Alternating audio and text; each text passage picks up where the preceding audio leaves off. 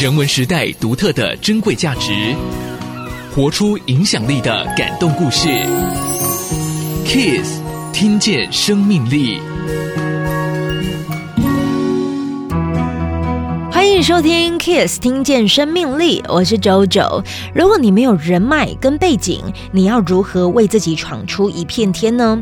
阿秋在看着《我独特我珍贵人文世代竞争力》这本书的时候，他里头有访问了华能国际企业董事长于乃凤董事长，他就被问到了这样子的一个问题，而他又是怎么回答的呢？他说，除了环境条件，有两件事情必须靠自己努力获得，那就是竞重和信任。这位董事长已经有超过四十年的事业历程了，几乎都跟工程有关。他在二十一岁休学回家照顾中风的母亲，陪伴一夕之间事业崩盘的父亲，就此踏入职场，开始分担起家计的重任。三十岁为连续几年都没有在台湾市场开张的公司，拿下了数千万美元订单。四十八岁，他自行创业，成立华能国际企业。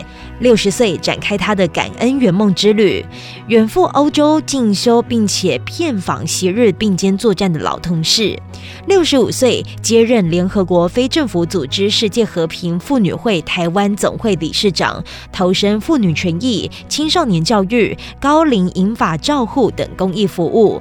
从基层德文秘书以及翻译做起，担任跨国大企业集团台湾区的副总裁，到后来自创公司。其实这位董事长的故事有太太多标题可以写了，但他只给自己下了一个简单的注脚，那就是我不能干，我只是比别人幸运而已。而谈到为什么会读文藻外语大学，并且选择念德文系，他聊到了是因为母亲的身体不好，医生说有很多好的药都来自德国，他就想如果把德文读好，以后可以带妈妈去德国看病，帮妈妈看懂用药说明。就是这样一个单纯的想法，让于乃凤就此进入德文的世界，更深深地为德国文化中特有的人文底蕴所吸引着。他在这四十年的事业历程，几乎都跟工程有关。在当时以男性为主的工作环境里，自然也是会有为难的时候。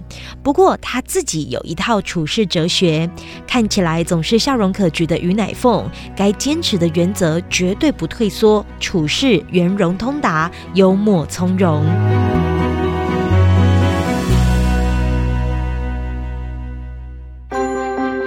我独特，我珍贵。